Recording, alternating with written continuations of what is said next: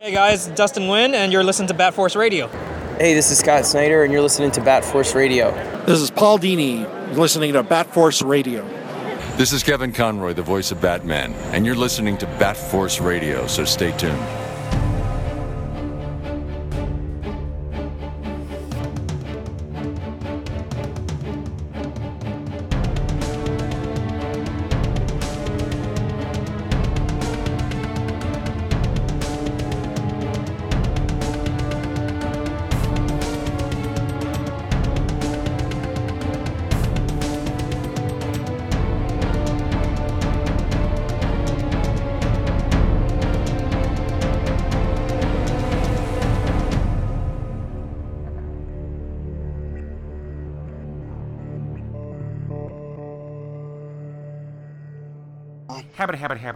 Welcome back to Bat Force Radio, the DC Batman podcast with no limits. We are coming at you with a new episode of The Stack for books out on Wednesday, July the 18th, which also happens to be the first day of San Diego Comic Con 2018 preview night. Oh Um, shit! Let's go around the round table. We got Robin D. Cross up in Canada. Bangarang. We got the Bat Force Times stumbling into the door from New York.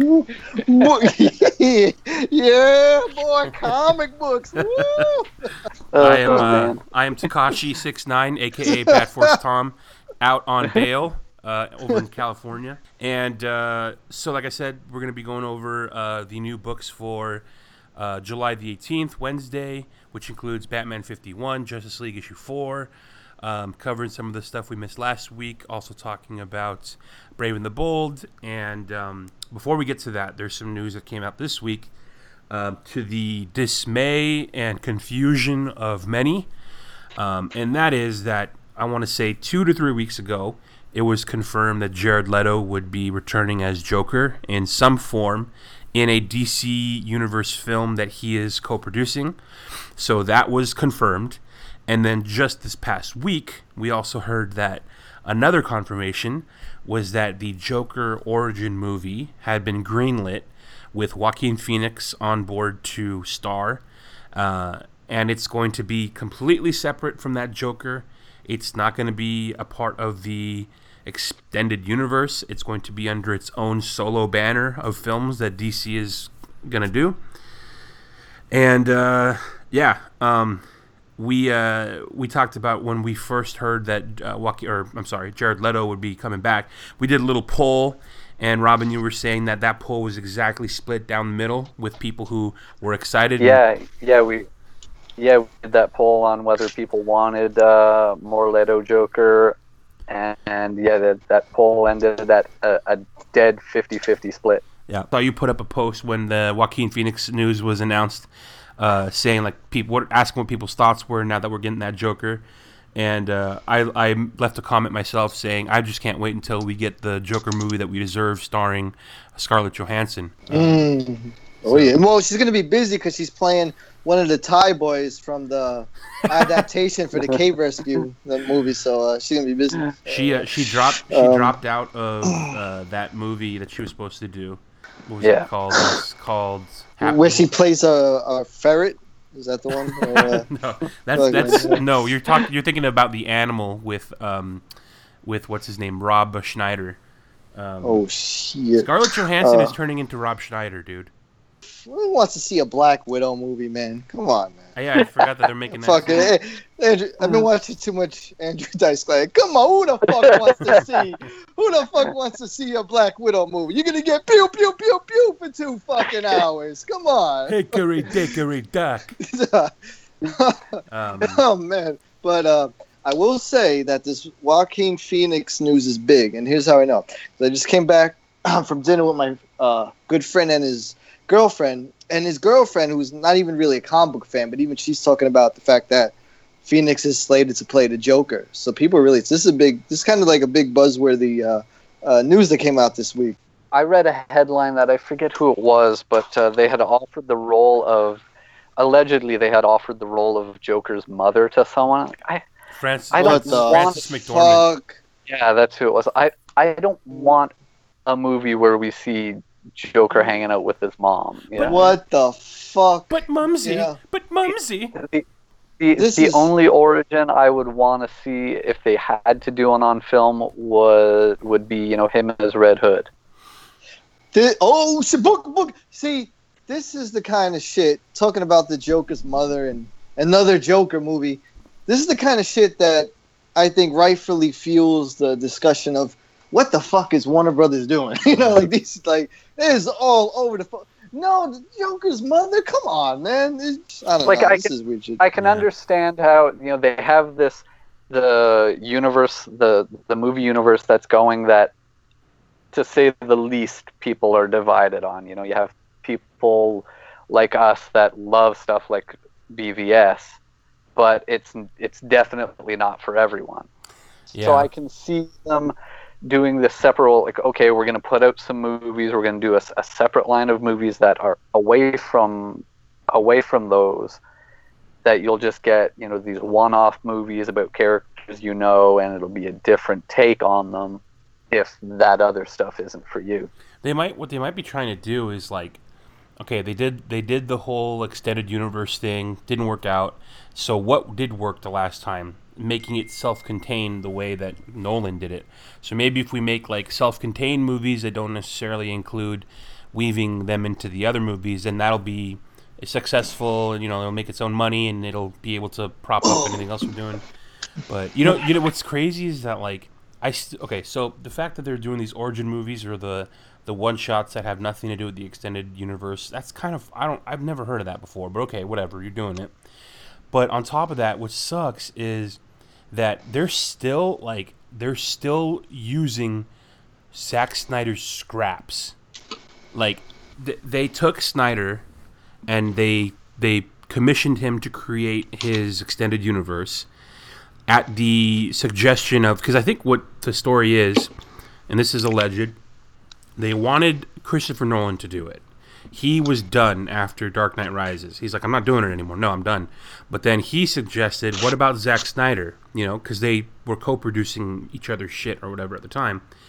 Sn- They, they they give it to Snyder, and I'm thinking when they did that, they didn't really do their homework on Snyder so much. Maybe they just saw the numbers he brought in with his movies, but they didn't realize that this guy's gonna make the dark shit. He's gonna make it like he's gonna make it like Watchmen. He's gonna make it like 300, where it's like it's not a happy ending. You know what I mean? He's gonna make it say something. He's gonna make you feel depressed because he wants to take you to the depths of most emotions or whatever. So he does his thing and he creates his extended universe. He does BVS. Then he takes the seeds of BVS and starts implanting them with James Wan, and he gives it to the dude who was originally slated to be the Flash director. And then he does the th- he does he writes the story for Patty Jenkins. He casts the members of the Justice League, including Wonder Woman, for Patty Jenkins. And then he's like, "Here, now take this and do your thing with it." So you know they kind of start doing that, and then he goes into BVS, comes out, you know, mixed reviews, starts doing Justice League, and then they realize halfway through when they see the version that he's doing, we don't want to go this way, so we're gonna let you go. Okay, if you do that, okay. But what they're doing now is they've like gotten rid of him, but they're taking like the soulless husk of what he wanted to do, and they're trying to prop it up to like keep it going. And it's like that, you know, it's it's crazy because I was thinking about this today. The, t- the timing around when the Flash, the first Flash director, quit was right around the time when he was saying that he would be stepping away for personal reasons. We all know now that was a bunch of fucking bullshit. They wanted, they fired him. They wanted to fire him. So I'm wondering if internally, like, these directors knew what was going on, and then that one was like, "Fuck this, dude, I'm out." Zack's not on board. Fuck this, I'm out of here. You know what I mean? Like he's the one that put all those dudes in place for Warner Brothers. yeah So it's just crazy. Like that's why I've, I've said since the beginning. I'm like, I cannot believe that they're like they're taking a bastardized version of Snyder's vision and they're rolling with it. Like it's it's crazy, you know. And that's why Justice League came out the way it did. Is it's like Snyder had his vision and he he turned it in, and they took it and like fucking scooped the insides out, and they filled Oh. it in with like Joss Whedon cream filling, and they tried to like put that out Oh, but I don't know, man. It's just um, I, I I hope they find like the captain of the ship soon, because that's what they need. They need direction. Like they need to have a guy that's like standing at the helm and directing everything. because like a huge thing is going to be like what happens when when Aquaman comes out, and there's supposed to be a Aquaman trailer at Comic Con, so Oh shit! they're going to try to build that hype. But I mean, I bet you if there was any mention of Justice League in that movie, they're going to try to like save it by cutting out as much of that as possible and just making it a standalone Aquaman movie.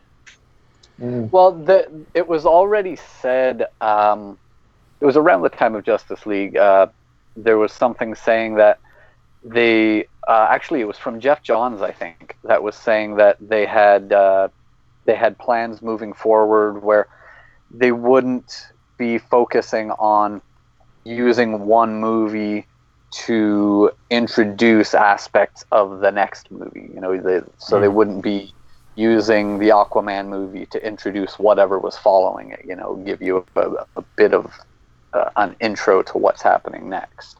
So that you know, there maybe there wasn't any of that going on anyway, but either way. Yeah. All right. Well, we'll see, man. We'll see what the Joker business does, and if it it uh, leaves a big old dookie in the toilet or not. But um, yeah, the the news was that Frances McDormand turned down a role. They were saying that they're trying to get Robert De Niro involved in it. Supposedly, Martin Scorsese's partially producing it. We'll see. We'll see. But uh, anyhow, um, let's move over to the the comic books, and um. The biggest thing uh, that is on comic readers' minds this week is the first issue after the events of Batman 50 by Tom King. Um, this week, art is by Lee Weeks. Um, is it Wex or Weeks? Weeks, Lee Weeks, and uh, Elizabeth Breitweiser. All right. Um, so many people are going to be upset and uh, mad that uh, this is not a Batcat issue. Um, no mention of Selina from our understanding in it. There is a little moment where we could think that Bruce is probably thinking about her, but it's nothing ever overtly mentioned that it is. Um, so I think a lot of people are going to be pissed off. A lot of people are going to be pissed off. Still, you know, the the uh, leftover from uh, the last issue that they didn't get what they wanted. They didn't get what they jumped on the the train for. So uh, they're going to be upset. But uh, like was saying earlier, we're we're not of that vein. We we like to follow creators and their work. Um, so we're pretty open to what uh, most people write and present to us. And I think that one thing that was uh, unanimous was that we, as a collective whole, seem to all enjoy Batman issue 50. When there's some of us who don't like, it's not necessarily our forte. Us love it. Some of us think it's refreshing. We were never able to kind of agree on any part of his run, except for the beginning. I think we all really liked the the beginning with um, David Finch. That stuff was cool. But this one, it seemed like everyone really liked it. Everyone really enjoyed issue 50. So that was a surprise for us to hear. Um, we're going to be the types of dudes that keep reading it and see where the story goes, especially because I think half of us didn't believe they were ever going to get married, anyways. Um, yeah, I, I never expected it. And, uh, the the other thing that Fifty did was took one of our members who wasn't particularly a fan of uh, of the run in its entirety, and Well, Legends, seeing that final panel uh, turned him around, and he ended up rereading the whole run Legends. and being completely won over on it. Exactly. Yeah, I, s- I snitched on him too. I snitched on him too. Fucking Legends. Did, hey, didn't he? Didn't he come back and he was like, he's like, I'm gonna need at least three days to tell you my thoughts on issue 50. And he legit went back Yeah. and he read everything, and then he came Bro, back. he went nuts. and he went, and then nuts. didn't he say he was like, it's a masterpiece?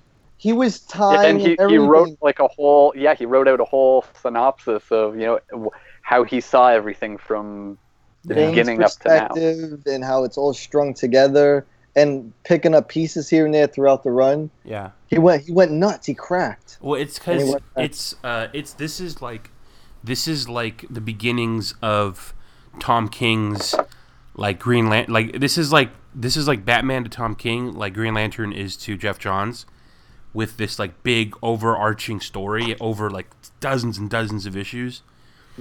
and so I think you know uh, coming off of just reading uh, Geoff Johns' entire run and seeing how a guy is really good at tying everything that uh, is in that thing together, he he's high off of that still. So he just really liked uh, the way Tom King had done it, and I think that Tom King really didn't. I mean, he mentioned it here and there in interviews, but he didn't really flat out say every issue is going to lead and and tie into each other. You know, there was times when like we would see him at conventions and he'd be like, "Hey, what do you guys want me to write in? Hey, what what uh, what villain should I do?" So I think at times people were like, "This guy's just making this shit up as he goes," and I think that was just That's true. yeah, he. Yeah. A lot of people thought that, and I think that now that you read the whole thing, he might have done that with a couple of characters. I think that he probably had the central story like mapped out, and then he's just p- peppering in characters to like give it flavor. He asked me who should who do you want to see in it? What villain? I said, Sid the Squid. He said, I'll see what I could do. Remember the first time he was on, before Rebirth started, he was asking us, you know, what D list or C list or whatever Z list villains we wanted to see. And one of the ones we named, I think, was Kite Man. And then we ended up getting Kite Man, and he made him awesome. Mm, Yeah, yeah. and tragic.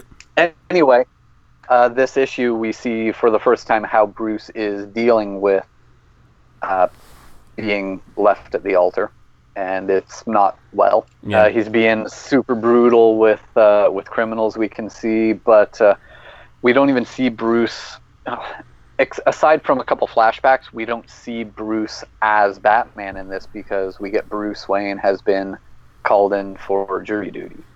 Yeah, something something that we were talking about how it's uh we're you know we're seeing sides of uh, a character that like is he puts him in awkward situations that you wouldn't typically want to see or ever think about seeing him, but he makes it work. And um, obviously, Batman gets left at the altar and is absolutely off his rocker because of it, and we see the effects. Unfortunately, uh, Mister Freeze is the punching bag and he beats the living shit out of Mr. Freeze in this issue. Um. Just just mopping the fucking floor with him. He made uh would he like wake up in what appears to be like a hotel room or as if he's not home at the mansion. I thought that was interesting. Yeah, Yeah, well, that that's because he's on the jury, so he's sequestered. So the, the all the jury members are put up in a hotel. Oh, He's okay, because it's a high to- profile case. Yeah. Oh, that way. not allowed to interact with anybody on the outside. Not allowed to watch television. Not allowed to go on the internet. Mm. And um, but yeah, so then it makes it interesting. How the hell does Batman still be Batman if Bruce Wayne's locked up? And uh, we see on the rooftop in an awesome, awesome scene where um, it's Shit. uh, you know, uh, Gordon is up there and he goes, "It's not you, it's the other you." Yeah. Like, which is awesome because Dick Grayson has put on the cowl multiple times before and has interactions with Gordon multiple times, and Gordon knows that it's not the real Batman, but he still doesn't exactly know like who it is, but he knows it's someone that you know. It's it's like uh, Santa's helpers. Basically, what you're saying, you're you're you're saying that Commissioner Gordon knows a dick when he sees one. Hey, what what story was it where Gordon was vaping and Bats was like, "You look ridiculous." oh my god. Where was that? That was amazing. Oh, Where, where what was was that? that in? Um, Whoever did that is that was brilliant. That was so good. Was it? It wasn't Sean Murphy, was it? I don't know. I can't remember. uh, I don't think so. What was it? Was that oh, in was the? it? Uh, was it Marini? Maybe. Oh, it could have been. Yes, I think it was. Yeah, I think it was uh, book one of Dark Prince Charming. I love that. Yeah, Yeah. so good. He's making fun of Vape Nation, basically. Hookah. And then after Batman left, didn't Gordon like chuck the vape or something? Yeah. Fucking hipster Gordon. Um, getting back to this issue, the art was awesome. Yeah, I like was Lee. dope. But Lee uh, Wex is good. we were saying that, uh, like, just, you know, some of the best Tom King stuff that I like is the stuff that he does where it's uh, like completely different from the um, style that he had been writing like the three or four issues before. So this one's awesome, and it kind of reminded me of issue 38 with that little kid who carves Bruce Wayne into his face. Oh shit, yeah, Dude, we like. Well, I gotta talk to Tom. Like, we gotta, Oh. dude. You gotta bring that guy back. That kid should be like a supervillain at some point. well, I mean, this the thing that this kid has is got fucking Bruce Wayne carved into his fucking face. So uh, yeah, man, that kid needs to come back, dude, because he could he could just be like just this fucking nutcase that like is just the creepiest, you know, creepiest uh, villain yet. But anyhow, um, you were saying, Robin, that you love that Booster Gold arc. Uh, yeah, the the booster arc was great. Uh, again, seeing different, uh, you know, Bruce thrown into different situations. You know, we're seeing him uh, out of the normal situation, yeah, and definitely being in a world where he's an adult and his parents are still alive and he was never Batman is uh, definitely something different. But uh, that story was also great because it had it was a story that had lineage because it tied back to a Superman story from '85. Yeah. Oh shit. So this issue was pretty cool. I'm, I'm interested to see where it goes. Oh, it also was uh, interesting to see that they finally touched on uh, letting Batman go into a um, what do you call it crime lab and just start cutting into dead bodies and allowing him to experiment and do his own thing and then trying to use that body as like evidence in a crime in a in a trial. So that was cool. Oh, They, shit. they called him out on that.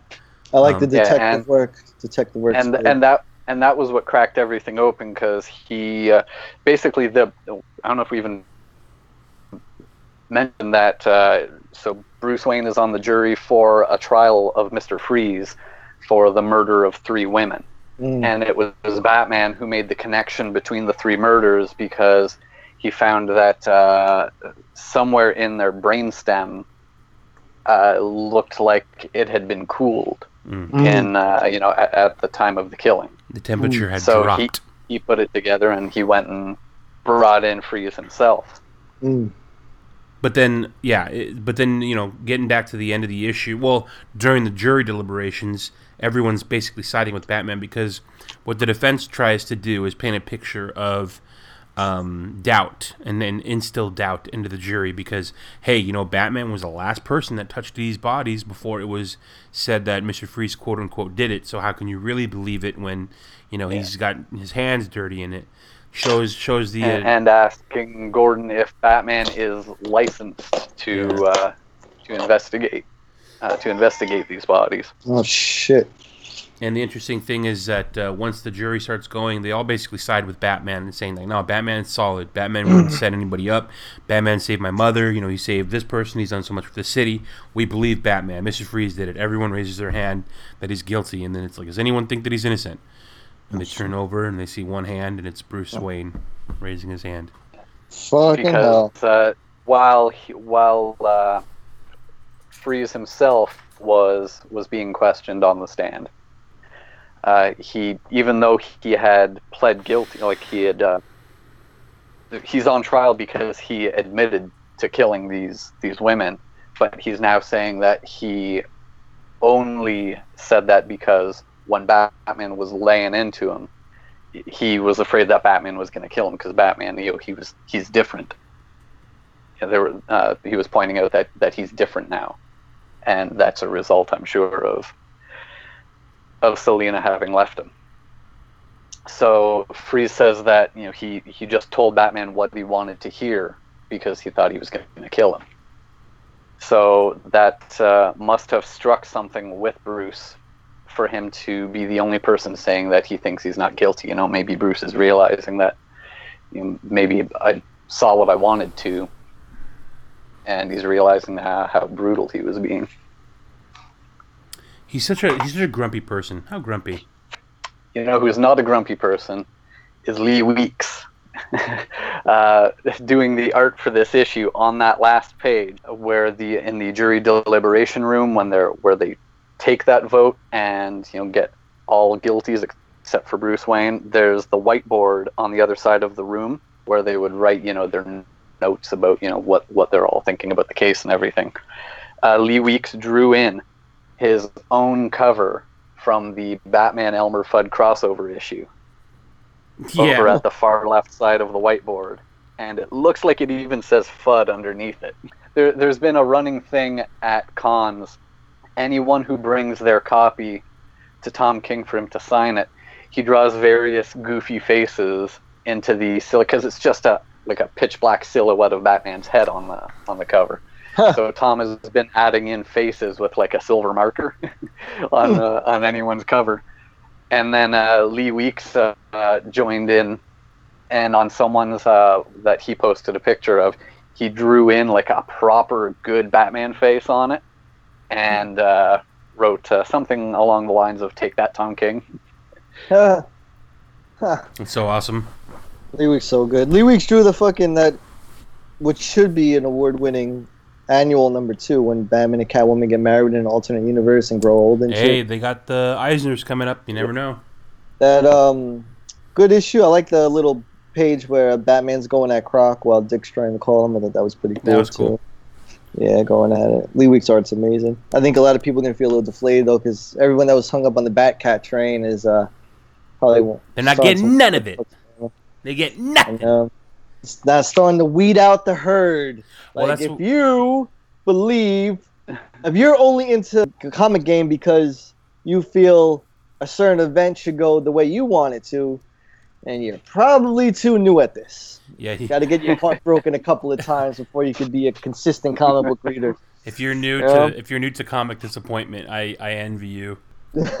yeah, grizzly old veterans over here My- just uh, The first the first three comic issues I ever I ever bought were all the main characters yeah, dying.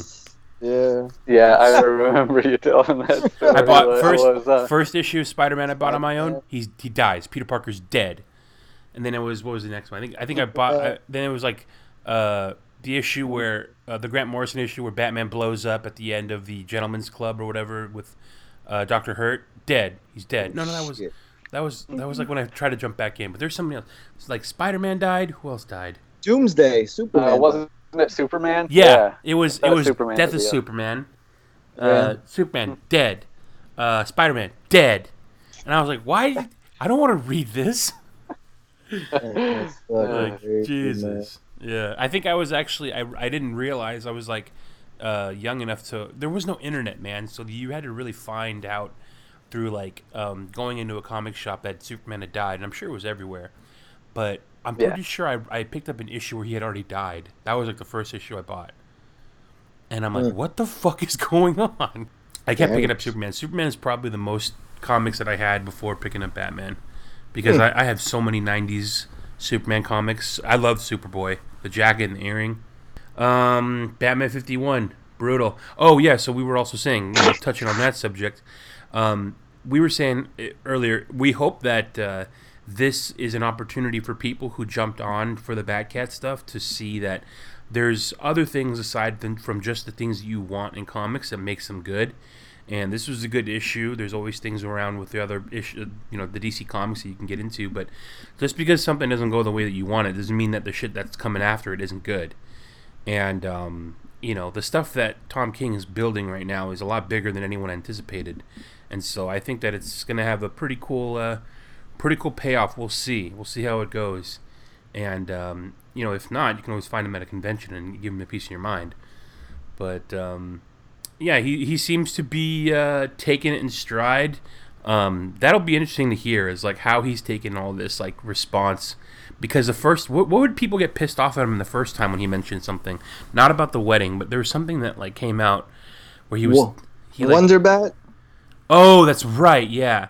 so it was the issue of Yeah, that Wonder Bat where they people went fucking nuts on Twitter about how could you Tom King blah blah blah and it was before the second issue had come out where he shows that obviously they're not going to cheat. And so he said something like I've like to the They fans to the fans I've heard you you know I I I hear your passion and I thank you. Just be patient with me or something like that. So it's interesting to see where his head's at now. He actually just did that Entertainment Weekly article. I haven't read um, anything specific as far as his response to the blowback but it'll be interesting to hear his take if that's in there. But um, yeah. So uh, next up is going to be Justice League Four, that uh, Scott Snyder has been. Cre- it's just man. So like like mentioned uh, a little bit earlier, I had to go back and skim through the first three issues and do some notes on the fourth because this thing is jam packed. Um, it's it's as if Scott is doing like an event, but like in the pages of Justice League. Um, and he's given us a lot of characters that we were not getting a lot of, specifically Martian Manhunters. Like this is like his book almost. I feel like, um, with everybody else playing kind of like a supporting role. Excuse me. But uh, to kind of uh, just bring us up to speed, I can go over the hot points. Um, Jorge Jimenez has been doing the art since issue one, and that has been like friggin' awesome, man. He makes everything look so amazing. Actually, I think I think issue one was uh, Jimmy Cheung, Oh, was it? but uh, two, three, and four have been uh, yeah. okay, that's right. Yeah, yeah, yeah. So, um, yeah, Jimenez is a monster, dude. Uh, he was doing Super Sons, right? Yeah, absolutely is. Uh, yeah, he did. Uh, he did a lot of Super Sons, and what? What else was he doing? I like did he do some Titans or something as well? Some Teen Titans. He was doing something else, but I, I know that I remember him specifically from Super Sons because, um, yeah, it's just like he's got like a really bright, a very bright like style, and it's um, you know who I kind of like see his style not not like not in the exact same way, but like in that kind of style like Humberto Ramos. Um, and how he does like the Spider-Man stuff, where it's almost kind of like elongated a little bit, like like the characters are kind of like uh, s- stretched out, but Yeah, Jimenez they're tall Yeah. and uh, Jimenez does it a little more subtle than than uh, Ramos. Like Ramos, sometimes you see Spider Man looks like he's got like a seven foot torso, and he's because he's like a, you know he's making him look like a spider, and he wants him to look all gangly and long. And that's kind of like the feeling I get with some of the things here, which is especially cool with when he draws the Joker because he makes him look creepy as fuck. Um. So anyhow, going back to uh, like I said, had to take notes because there's so much going on.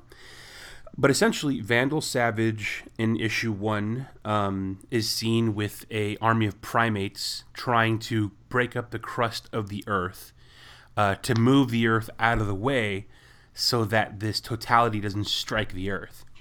Um, Lex Luthor shows up and foils that plan um, because he wants the totality to hit. Uh, the Justice League don't really know what's going on. All they know is that Vandal Savage has been a bad guy before, so we got to fight him now. And uh, they do their thing. Who ends up blowing up the the moon? uh, Vandal Savage, isn't uh, well, no, that was uh, Martian, partially it- Martian yeah. Manhunter, Yeah. and partially Batman had long ago planted uh, a bomb or bombs on the moon, just in case. Yeah. and uh, they Manhunter knew that. You said, you know, Batman, you we need you to to set off your bomb on the moon. Batman's like, I, I don't. What are you talking about? I, I don't. Uh, and it's like, no, come on, I know. I do not not have bombs on the moon. I don't Yeah. not have bombs. Um, so, anyways, Vandal Savage is is trying to keep the uh, totality from striking the Earth, um, because from what Luthor says, he's keeping a secret of great evil away from everybody living, everybody in existence, essentially. Um, we know that at this time, because of the events of Dark Knight's Metal and uh, No Justice, that there's been a crack in the source wall. Um, that happened after they defeated the uh, Dark Knights. Um, and the source wall having cracked open is allowing all this energy to seep into um, the universe. So, with all that energy seeping in, that is what is allowing stuff to come out, like similar to this totality. That is like, you know, it ends up actually striking Earth. Um, another thing that's going on is there's something called the Still Force, which, uh, from the description of Grodd, it's the core. It's at the core of the Speed Force, and it allows entropy and death to kind of be released. Um, what the Still Force is doing is it's when it's charged down, it holds back the membrane that keeps the ultraviolet force from spilling out. And now there's an ultraviolet force that uh, Sinestro had discovered a long time ago. And back when he was still a kind of a good guy, he went out to kind of contain it. But it seems that he was overtaken and infiltrated, um, and he decides to wield it instead of destroy it or hide it. Um, and so the totality hits Earth. And now that the totality has hit Earth, uh, the Justice League decide that well, we got to go inside this thing to figure out what the hell it is, uh, and they do that. And um, the only two people that are able to withstand the pressures and whatever the hell's going on is Superman and Martian Manhunter. So um, Batman and Hawkgirl decide to inject themselves into the buttocks of uh, Superman and Martian Manhunter, respectively, and enter into their bodies uh, in little ships through their. Um, uh, I'm assuming they, they're like tinier than cells, right? They're smaller than cells. It seems like, or they're about the size of Yeah. a single cell. And they yeah, because they're they're fighting uh, basically, against like uh, cells that are inside. yeah, the uh, it shows in this issue that uh, when something goes wrong, basically um, the, bo- the Superman's body starts fighting against Batman, um, and so uh, anyhow, they go into the totality. They're trying to figure out what's going on. The first issue showed that Martian Manhunter. We we thought that Vandal Savage, yeah, Vandal Savage, as he's being killed by Luthor, releases like this image that that J'onn J'onzz uh, sees, and uh, it's all these flashes of kind of other realities and all these flashes of of like past and, and future images that Martian Manhunter doesn't really know how to take it at first. Um, and then in this issue, when they're inside the totality, they're fighting against these ancient beings, and the ancient beings kind of see Martian Manhunter and they start calling him um, the abomination, like the first breakaway.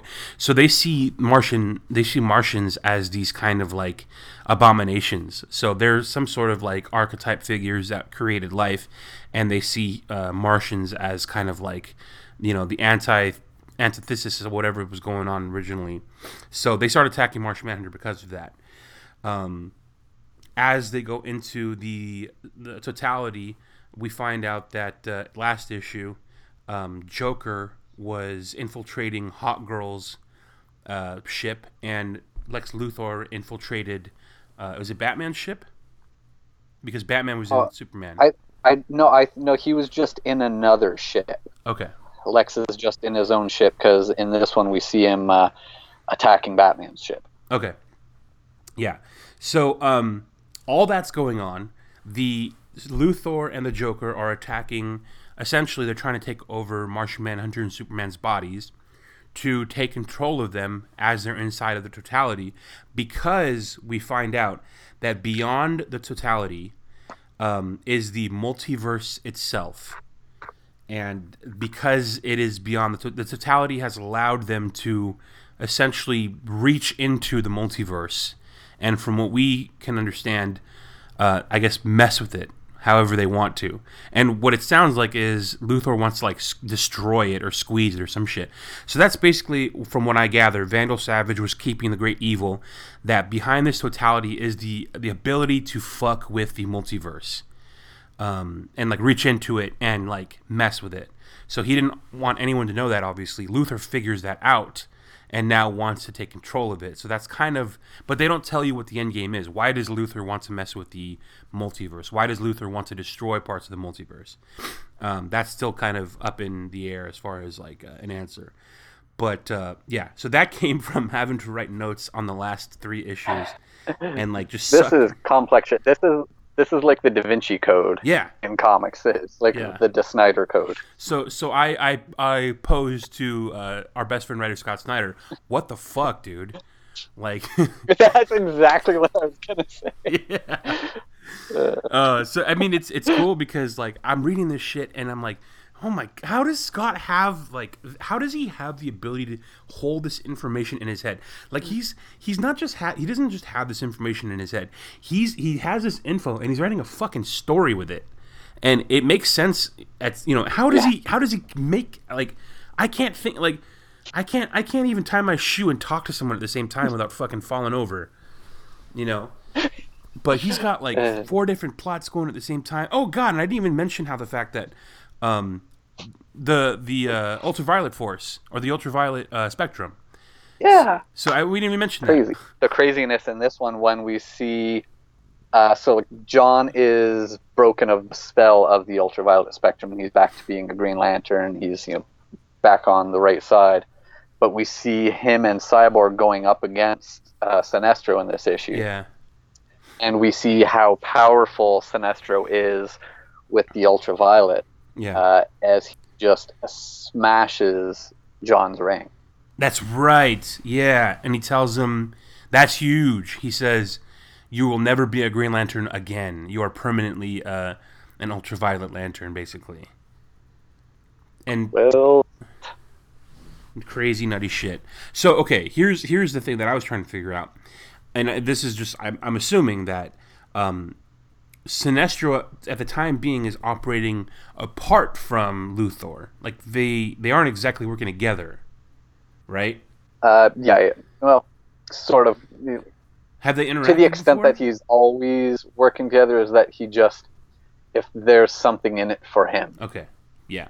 And I'm assuming that you know, so um, messing with the still force and uh, and charging it up allows for the ultraviolet spectrum to be released, and then that basically when the ultraviolet spectrum you know gets released, it can it, it surrounds planets and it wraps itself around planets, and then Sinestro has the ability to call out people to become members of the ultraviolet force eh, with against their will essentially.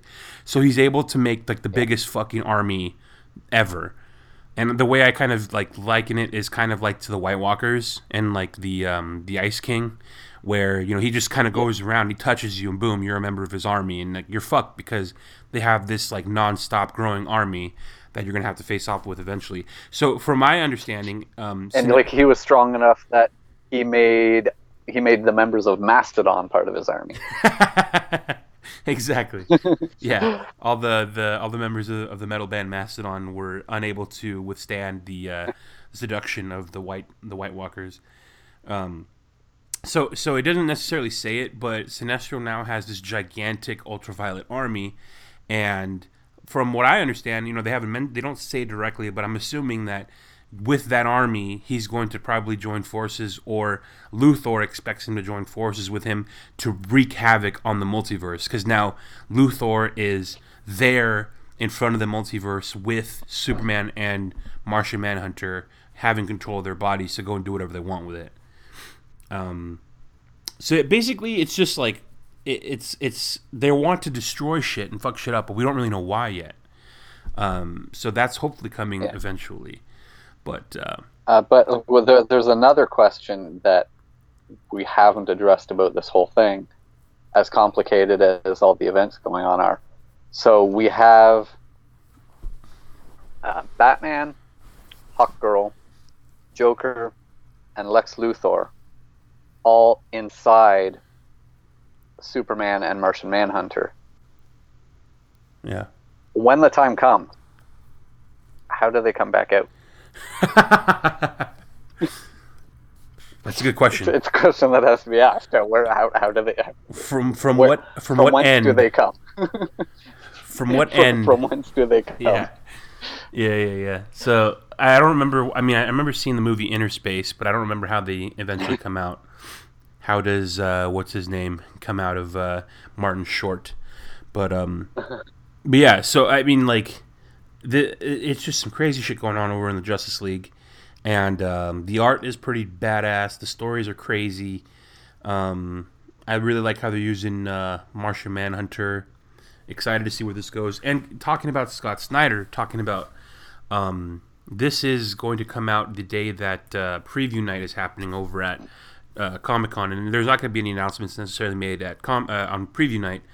Uh, but I think on Saturday is when all the big panels happen, um, comics included. I might be wrong; it might be Friday, but um, at some point this weekend, there's going to be a big uh, announcement made. One of them being by Scott Snyder. And uh, if you are listening to this and um, you are fans of his work, you're going to want to tune into the news that he that he shares at Comic Con. Um, that hopefully he'll be able to come back and talk to us about at length because we're not, you know, we can't necessarily share information. But um, like I said, if you're fans of his work, you're gonna want to listen and and uh, and hear what he has to say and on on what plans he has for the future because it sounds pretty badass. Um, and then obviously we're to hear a little bit more about uh, Justice League, and uh, it hasn't come out yet, but um, there's going to be more Justice League titles. Justice League Dark is coming out soon. Um, Justice League Odyssey, I believe. Yeah, and uh, I is it the next or is it might be issue five of Justice League that is going to be uh, perspective of- called uh, uh, the Legion of Doom. yeah, yeah, You know, like it'll it'll have Justice League crossed out and be called Legion of Doom number one. yeah. And I think that one is written by James Tynion, Oh wow.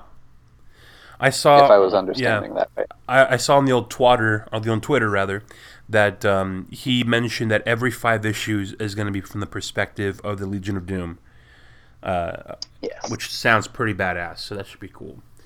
Um, yeah, great series. also in this issue, we we found out who uh, who that baby was that's right. That's right. from. I think back was that issue one or issue two that we saw the baby.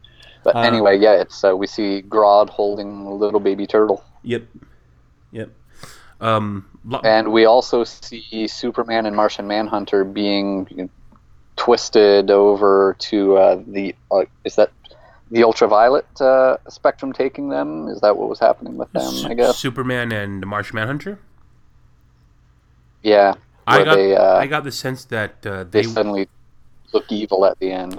I thought it was just because they they show a panel where Luthor's ship has docked onto like Superman's cells, so he's just like controlling him because they're in uh, I forgot what it's called. Yeah. Scott Scott made it sound like they're in some sort of like um, n- neurological pathway in the brain, so they're Oh, in yeah, yeah. There we go. Okay. Yeah, yeah. they're basically tapped into the brains of Martian Manhunter and Superman, so controlling him in that sense. Um, I missed that. Yeah, yeah. That makes yeah it I, I think like you know i liked i liked dark knight's metal i liked it a lot um i liked no justice but i think of the three i think this is my favorite that he's kind of done where it's got that like crazy huge like feel to it um i love dark knight's metal a lot but it, you know it wasn't an ongoing so you can only like it as much as you can like it this feels like it's going to go on for a bit so i'm excited to see where that goes and uh, yeah, man, Justice League Four. It's just some some of the. I mean, he really changed up his style to write for the team book, and it's it's really working for him. I think.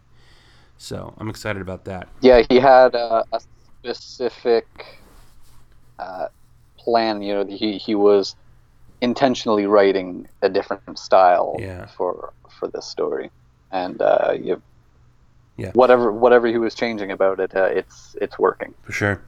Um, let us go on to. Do you want to do the stuff that we missed last week, or do you want to go into Injustice and Brave and the Bold? Uh, we can maybe touch on those ones real quick. All right. Uh, you didn't read either of those, did you? I did not get a chance. No. Well, uh, let's hit first uh, Brave and the Bold, uh, Batman and Wonder Woman. This is the sixth and final issue of the Liam Sharp uh, miniseries. So, the basis of the story, if you haven't read any of it, was uh, basically this guy from this other realm that was like hidden from Earth, sort of similarly to how Themyscira is separated from from the world of men. There's this other world that seems like uh, a Celtic myth world. Uh, so someone from that world comes to Wonder Woman because their king had been murdered, and uh, they're on the verge of these two sides uh, going to war. Mm. So he came to Wonder Woman to, to seek her help figuring out what happened and to keep peace. So she enlists Batman to come and help her because he's the detective. So the story was the two of them investigating this murder and finding out, you know, where the lies were, you know, who who was hiding things, what wasn't really what it seemed. So uh, basically, the issue we find out when this issue ends that it's the first part of a larger story. Mm. Uh, the the story ends with you know uh, Batman and Wonder Woman have figured out the truth, but they figured it out too late, and now the this world that had been purposefully separated, like the people who lived, they're not people, the the the beings who lived on who live in this world many like thousands of years ago had purposefully uh, locked them themselves out of the world of men, and uh, it's been so long that they don't even remember why. But the story ends with basically the. I don't want to spoil too much of it because you haven't read it in case that you catch up on it later. But basically, someone on that world uh, figures out the one loophole that he can reopen their world to the world of men so that they can be free because part of why they were on the verge of going to war with each other was because they've been trapped here for thousands of years and they've just become restless and keep going to battle with each other. Mm. So someone figures out a loophole and opens their world back up to the world of men. So you now have all of these beings who sort of have a rightful place on Earth, but can you trust all these other races, thousands of these beings, to suddenly be on Earth? So this story ends with just that, you know, that this is where we are, and there's a block in the end of the book where the, usually the book end, you know, would say the end. This says end of book one. Mm. So Wow. this is just part of a big story. So It's crazy. it'd be cool to see where we go from here. But yeah, it was a big, uh, big cool thing. Uh, Liam Sharp telling crazy stories, and I'm looking forward to the rest of it. The art was badass too. Was it the same artist over the whole uh, run? Yeah, it's uh, Liam Sharp uh, doing the art on all of it, That's very cool. and uh, he has, he doesn't do the color. I hate when you got to scroll through a book to find where they have the uh, the credits listed. Scrolling through your free comics sent by DC is horrible.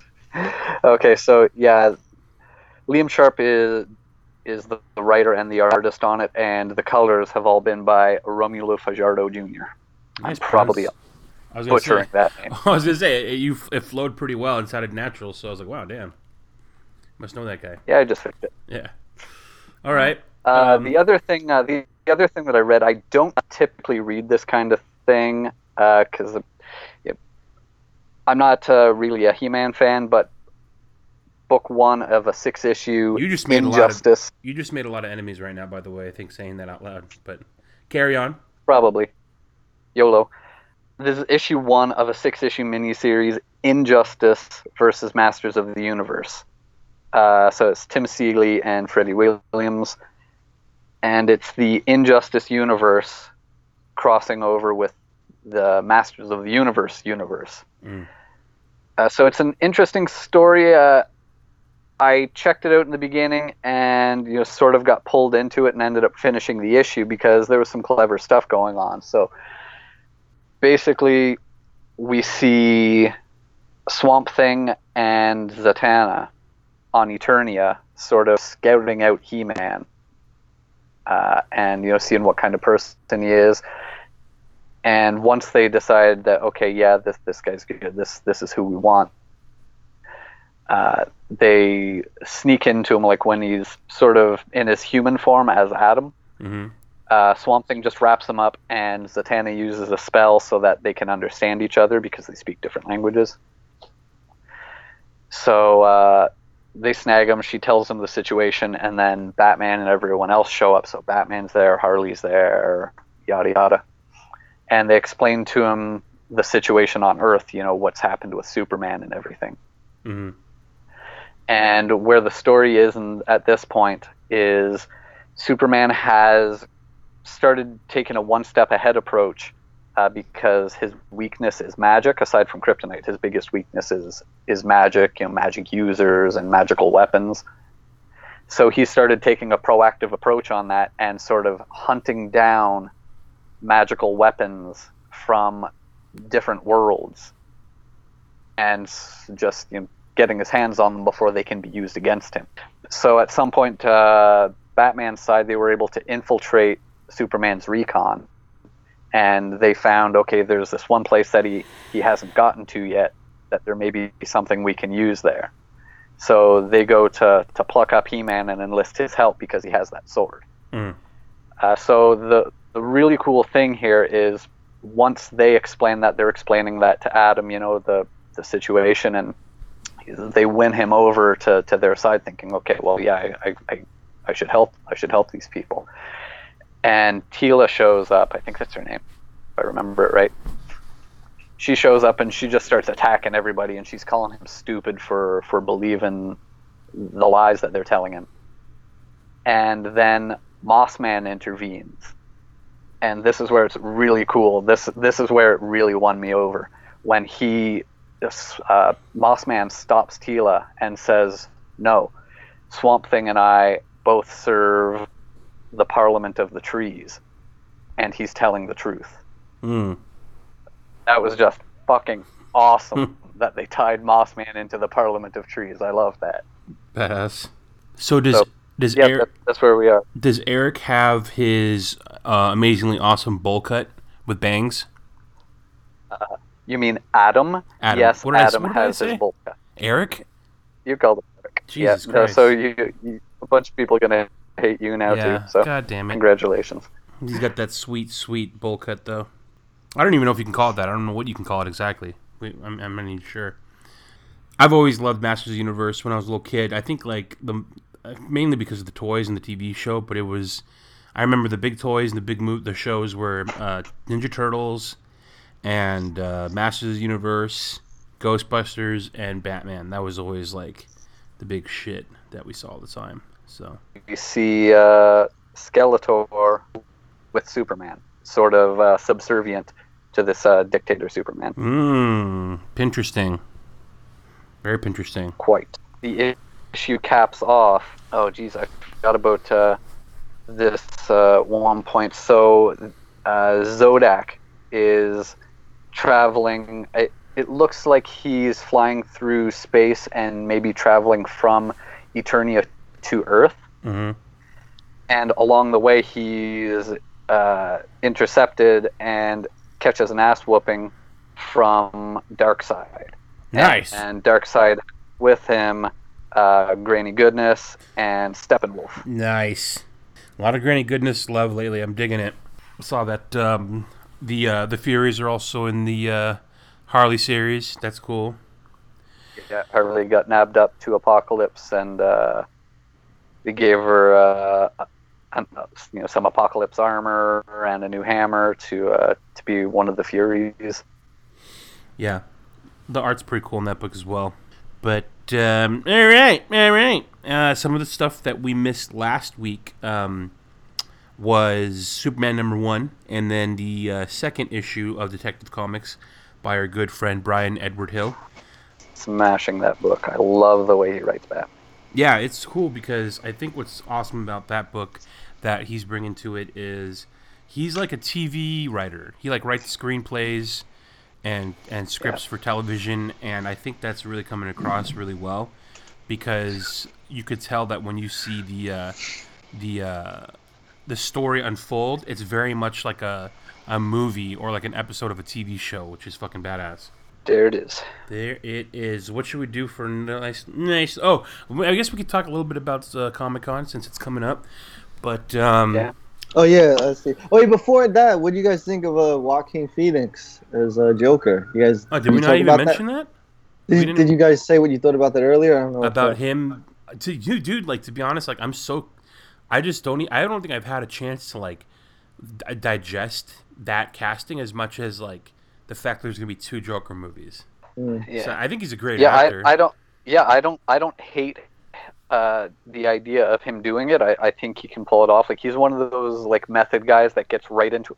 Like from, I don't remember what movie it was for, but remember when he had gone like completely off the rails? Everyone thought he had gone crazy. He was like even on talk shows and stuff, yeah, and he was in character for this movie he I'm- was going to be making. I'm not there or something. Yeah, something like that. But he had like long hair and like he showed up, like he was doing the shows fully in this character, and just not like anyone that would do that. You know, I think uh, I think he can take on Joker, and I, you know, I I think he has the ability to do it. It's it's just for me, it's a matter of what story they're choosing to do. Because I I don't want to have a two-hour movie where the first hour and a half or hour 45 minutes is Joker as a regular guy. Do not want. I, I feel like that's going to be a lot of it, though. I feel like they're not going to show him even become the Joker till maybe the very end. Mm. shut your whore mouth. I mean, at least that's kind of like what I thought. I don't know, and it's it's interesting. Like you really have to take everything that you like or expect about the Joker to, and set it aside if you are gonna be open minded enough to watch this movie and like it. And you know, there's people that aren't willing to do that, so we'll see. I'm not gonna say yeah. I'll watch it. I'll definitely see what's up with it, and I yeah. I just don't. I don't. I don't. I don't know why they're going. With, I don't know why they're going with the origin thing. I don't know if that's gonna be their new thing, where they're gonna do origins for a bunch of people, and they're just starting with him to see how it goes. But man, what a what a bad one to start with. because like I'm I'm cool if give me a Joker origin movie where it starts off with him as Red Hood, we see the accident happen, and then we see like where Batman doesn't know that he survived. You know, he's just vanished, and then we see him becoming the Joker. You know, we see the result of of the accident, and we see him like his first days as the Joker. You know, putting in, putting his stuff together, becoming who he is, and everything. You know, see him becoming that that criminal and starting to, to kill people and take over Gotham and mm. maybe leading up to the first time he and Batman cross paths again. Interesting, interesting. Give me that if you got to do uh, origin stuff, but you know I don't want the better part of two hours of him as a failed comedian. We'll see. We'll see what they do with it. But um, yeah. So uh, San Diego Comic Con's coming up. Do you have a list of exclusives for this year? Oh, I know Legends. Did you see that? Yeah, his whole fucking Legends. checklist with highlights and. Dude, he's so mad though. Hey, he's so mad. Get this. So this year, what they did for the first time because it's just getting crazy. Like every year, people camp out to, in line just for a chance to get a ticket, a lottery ticket, to buy exclusives, right? Wow. So what they did this year to just like they don't want people, you know, they don't want people spending the night anymore. It's all automated online. So what you do is you you log into your badge, you log in with your badge number, you enter the lottery that way. You just like click on the th- items that you want, and it automatically puts you in the lottery. And then you get an email saying, okay, you can check to see what you were uh, selected for. So you go you go into your profile and it tells you you've been selected for a chance to purchase from these booths. And uh, legends didn't get anything. Oh like no shit. no hasbro no lego no any of that shit. So before you at least had the chance like you had a little more control by like showing up being in line right? Now it's literally no you sit right there and we tell you yes or no. So he is pissed and that's, that's also horrible. that's also how they're doing the uh, signings now too for like uh, yeah, so like the Scott Snyder signings, the Jim Lee signings, the Geoff Johns signings, all like the big name signings. It's all a lottery system now. Mm. So you have to just log in first and then and then get picked to be able to get wristbands, which is I mean, wow. yeah, it's it's getting dirty, dude. Like it's it's almost like yeah. But what what about people that so say I I had bought my ticket for the for the show. I enter the lotteries for the exclusives I want to buy. I enter lotteries for signatures I want to get, and I don't get any of them. And, well, fuck you guys. I want my money back. Cause I bought my ticket, and now you're telling me that I can't buy any of the things I want to buy, and I can't get any of the sigs I want to get. Why am I going now? Give I, me my money back. I think that's gonna happen. I mean, dude, there's people that like this is the trip of the year because they come and like you should see it, man. I'm sure you guys see it at the cons you go to, but the uh, is it the Hasbro? Hasbro has these gigantic bags that go over your shoulders because they know that dudes are gonna come just for scalping purposes. So there's guys that make a whole trip out of just buying the exclusives while they're there. So yeah, you're right. Like there's gonna be dudes that they're they're not going to come to San Diego this year because that's what they did, and they're now with this lottery system, it's fucking them. So they're just not going to come. But to be honest, like like those guys, I don't care as much about you know because they're just coming to make money. I mean, whatever. It's they they do what they do. I'm not hating on it, but at least it gives the other people who just want to go for the experience and they want to go to like you know maybe make it into a panel or um, go to Artist Alley and just go to San Diego because they want to go to San Diego. I guess it gives them more of a chance. So, but it's brutal, man. Like if anything, it just shows that there's just too many people on that one weekend. And you, they like Coachella, man. They split Coachella up into two weekends because they wanted to make more money, and people will will go. I'm wondering if eventually they'll do that with San Diego. They'll just split it up into like a whole week or the two weekends. It's just gonna be it's crazy, dude. It's just it's crazy. But I don't know. Uh, you know, I don't know if you guys have heard, but Teases is going to set up shop in one of the hotel rooms, and uh, we're going to be having an, uh, a uh, black uh, a black market underground uh, sale. Um, where it's just gonna be right out of the hotel room. He's gonna, we're gonna be having people come in the hotel room, and he's gonna have all the merchandise spread out on the on the bed, sh- and he's gonna have Well, all. you, you see how he gets down with that Batman, the Batman Returns vintage uh, haul he has. yeah, he's he's gonna.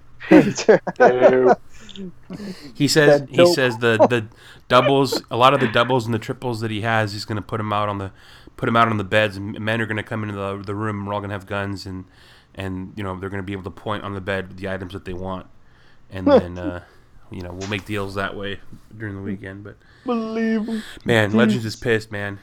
Legends is pissed. He's so pissed. fucking Working so all that pissed. overtime, all that overtime for the exclusives, and he's not even getting it in.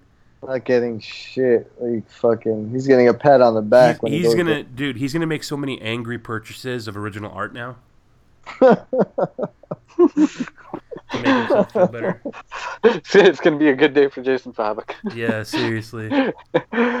Legends is gonna spend fifteen hundred dollars at his table.